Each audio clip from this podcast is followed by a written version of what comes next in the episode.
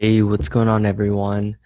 Um, today, I want to discuss with you uh, my favorite passages from the book White Fragility by Robin DiAngelo and Michael Eric Dyson. Um, yeah, it's it's a it's a pretty deep book. Uh, highly recommended for anyone who's into uh, equality and wants to learn a little bit more about this topic that can be uncomfortable for many, but um, I really have enjoyed it. The book is called White Fragility Why It's So Hard for White People to Talk About Racism by Robin. DiAngelo. So I'm going to read to you my favorite passages and just reflect on the book so far. Um, I've only made it um, maybe 30 percent of the way through, but have been so compelled to talk about it because I think it's it's a fascinating topic. Uh, let me know what you all think. Whiteness is a fiction. What what in the jargon of the academy is termed a social co- construct, and an agreed upon myth that has empirical grit because of its effect, not its essence. But whiteness goes even one better. It's a category of of identity that's most useful when its its very existence is denied.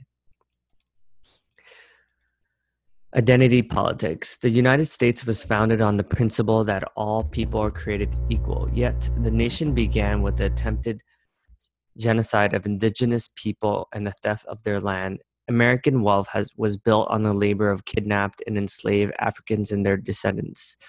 Women were denied the right to vote until 1920, and the black women and black women were denied access to their right until 1965 which which isn't that long ago. It's crazy to think that.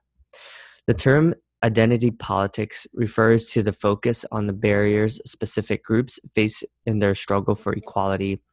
We have yet to achieve our, fi- our founding principle but any gains we've made thus far have come through identi- identity politics the decisions made at those tables affect the lives of those not at the table. Inclusion at those tables doesn't de- depend on will willful intent. We don't have to intend to exclude for the results of our action to be inclusion. While implicit bias is always at play because if humans have bias, inequality can incur simply due homogeneity. And if I'm not aware of the barriers you face, then I won't see them, much less be motivated to remove them, nor will I be motivated to remove the barriers if they provide an advantage in which I feel entitled. That's a good point. I think if you're someone who benefits from this, you know, in this particular example, um, we'll just say white people, then why would you want change, right? You can you can say, oh, I'm I'm black I'm for Black Lives Matter or whatever. But at the end of the day, if you're doing nothing, that's because inherently you're benefiting from this injustice, right? I think the the concept around that is that people think that um, there's a scarcity context that they think, well, if you win, then I lose. Well, in this case, that's not always the case, right? You, we can create a win-win. So I thought that was a very interesting quote. So she says, I'm using my insider status to challenge racism, to use my position to, this way to uphold racism, that it's unacceptable, that it's a both and that I must live with. And we would never suggest that mine is the only voice that should be heard, only that it's one of the many pieces needed to solve the overall puzzle. People who do not identify as white may also find this book helpful for understanding why it is so often difficult to talk to white people about racism multiracial people, because they challenge racial constructs and boundaries, face unique challenges in the society in which racial categories have profound meanings. Meaning, the dominant society will assign them a racial identity, a racial identity, and may not align with the assigned identity. For example, though the Bob um, musician Bob Marley was multiracial, society perceived him as black and thus responded to him as he were black. When multiracial people, uh, people's racial identity is ambiguous, they will fe- they will face constant pressure to explain themselves and choose a side. Racial identity for multiracial people is further complicated by the racial identity of their parents and the and the racial demographic demographics of the community in which they are raised. Yeah, this is a very interesting topic uh, for people who are multiracial. I know a lot of, uh, for instance, Asians. Um, I was part of an Asian fraternity, and there were people who were mixed race, and they would always talk about how difficult it was that they had. They felt like they had to choose a side, and you know, it's an interesting concept where you're not accepted from both sides, and you know, you you kind of have to pick and choose. You know, I, I heard stories about my friends who are half black, half white. And, you know, because of the Black Lives Matter movement, they felt like they had to choose a side. So I, I found that fascinating. So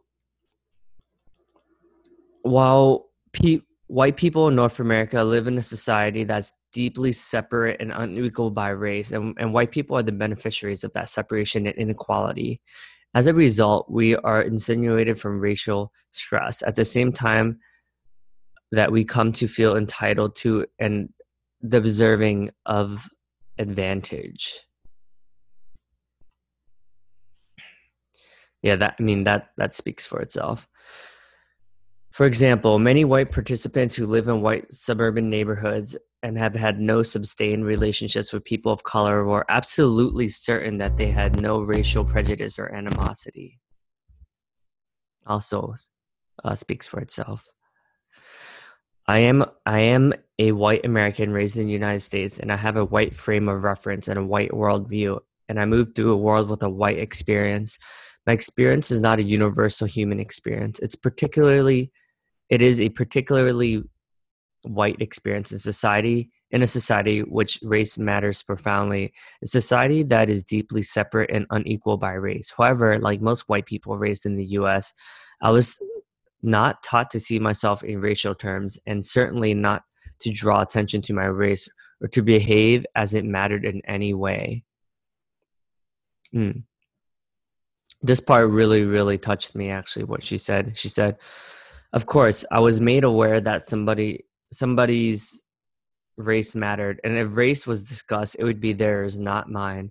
Yet a critical component of cross-racial skill building is the ability to sit with the discomfort of of being seen racially of having to proceed as if our race matters which it does. Being seen racially is a common trigger for white of white fragility and thus to build our stamina white people must face the first challenge naming our race I can get through. She she talks about how she so she talks about I can get through graduate school without ever discussing race. I I can graduate from law school and even without even discussing racism. I can get through a teacher education program without ever discussing racism. If I'm in a program considered progressive, I might have a single required diversity course. A handful of faculty have fought for years to get me me this course, likely having to overcome resistance from the majority of their white colleagues and will still be fighting to keep the course. In this diversity course, we might read ethnic authors and learn about heroes and heroines from various groups of colors, but there's no guarantee we'll discuss racism. Damn, that is kind of crazy to think, right? Like, you can graduate from law school and become a lawyer or be a teacher and professor where you influence literally hundreds or thousands of students over the course of your lifetime and still not be required to have a course about racism. That is fucking mind blowing for me. That's crazy. But, but exploring these cultural frameworks can be particularly challenging in Western culture, precisely because of two key Western ideologies individualism and objectivity. Briefly, individualism holds that we are each unique and stand apart from, from others, even with those in our social group. Objectively tells us, uh, objectivity tells us it's possible to be free of all bias. These ideologies make it very difficult for white people to explore the collective aspects of the white experience. Individualism is a storyline that creates communicates, reproduces, and reinforces the concept that each of us is a unique individual and that our group memberships such as race, class, or gender are irrelevant to our opportunities. Individualism claims that there's no intrinsic barriers to individual success, and failure is not a consequence of social structures but comes from individual character. This is a very interesting topic. That's a good point, right? Because I think a lot of times we're taught to to be empowered. And yes, I get it. Like, don't be a victim. But 50% of it is still systematic, right? Like, if you're in a system that's essentially screwing you over, um, yeah, you could be the most empowering, you could read the most books, and you could do all these great things. But at the end of the day, like, you're still getting shot in the foot, right? It's like starting the race. Um, like 20 30 meters behind while your your counterparts are starting at the at the one meter line. You're already starting 30 me- meters behind. Yes you could win the race but it's going to be a hard race for you to win. So yeah this this book so the racial status quo is comfortable for white people and will will not move forward in race relations if we remain comfortable basically we're saying that this this conversation is not always the most comfortable conversation but that's how change happens when we actually acknowledge and deal with things instead of shoving it underneath the rug and then one day we'll have to deal deal with it the key to moving forward is what we do with our discomfort. We can use it as a door out, blame the messenger, and disregard the message, or we can use it as a door in by asking, why does this unsettle me? What does it mean for me if this were true? How does this lens change my understanding of racial dynamics? How how can my unease help reveal the unexamined assumptions I've been making? Is it possible that because I'm white, there are some racial dynamics I can't see? Am I willing to consider that possi- that possibility? Am I willing to do so? Then why not? Or if i if i'm not willing to do so then why not? Still although working class whites experience classism they aren't explain they they aren't also experiencing racism. I grew up in poverty and felt a deep sense of shame about being poor but i also knew that i was white and that was better to be white.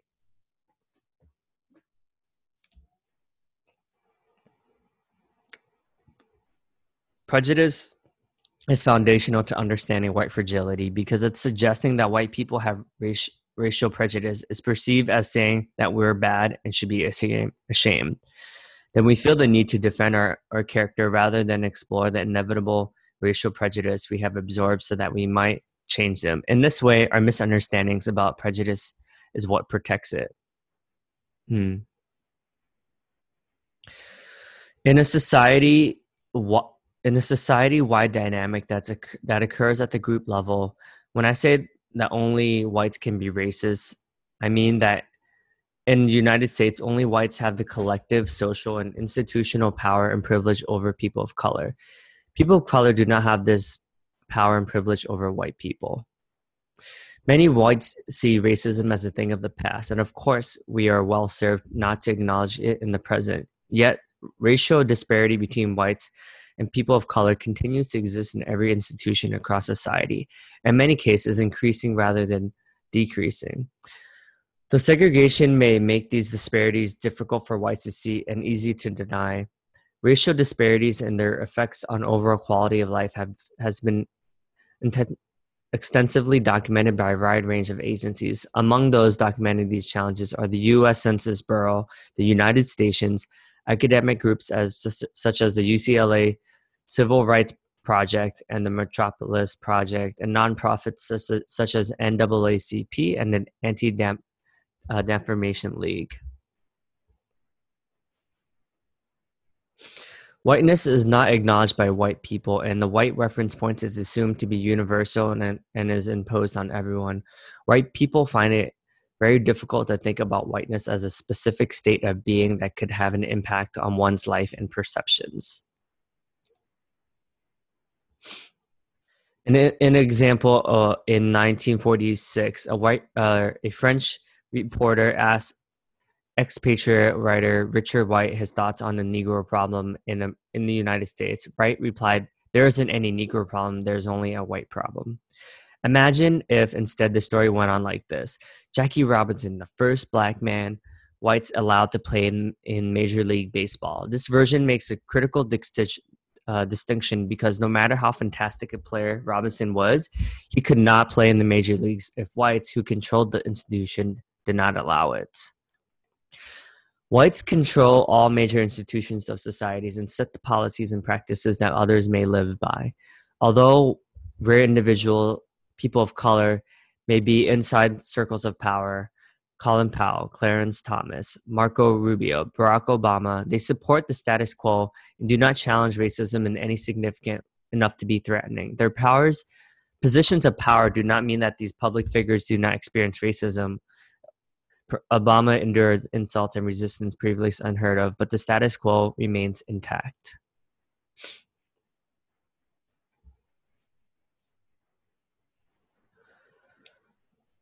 So I want to leave you with this part, which was the most eye-opening, which I knew already, but when you put it in stats, it's always you know resonates more. So this book was written in 2000 and between 2016 2017, right? So if you're reading this, you know, 100 years later, obviously it can be different, but so 10 the 10 richest Americans 100% white. 7 of them are uh, are among the 10 richest in the world. The US Congress is 90% white. U- the US governors, 96% white. Top military advisors, 100% white. President and vice president, 100% white. US Free, uh, House of Freedom Caucus, 99% white. Current US presidential cabinet, 91% white. People who decide which TV shows we see, 93% white. People who decide which books we read, 90% white. People who decide which music is produced, 95% white. People who di- directed a 100 top grossing films of all time, 95% white. Teachers, 82% white. Full time college professors, 84% white. Owners of men's professional football teams, 97% white. Well, I hope you enjoyed this conversation. Um, let me know what your thoughts are and cheers. I hope this helped you think a little bit differently. My reflection on this is like from from reading these types of books and being engaged in this conversation, I become much more knowledgeable and I bring light into something that many are very afraid to speak of. Cheers.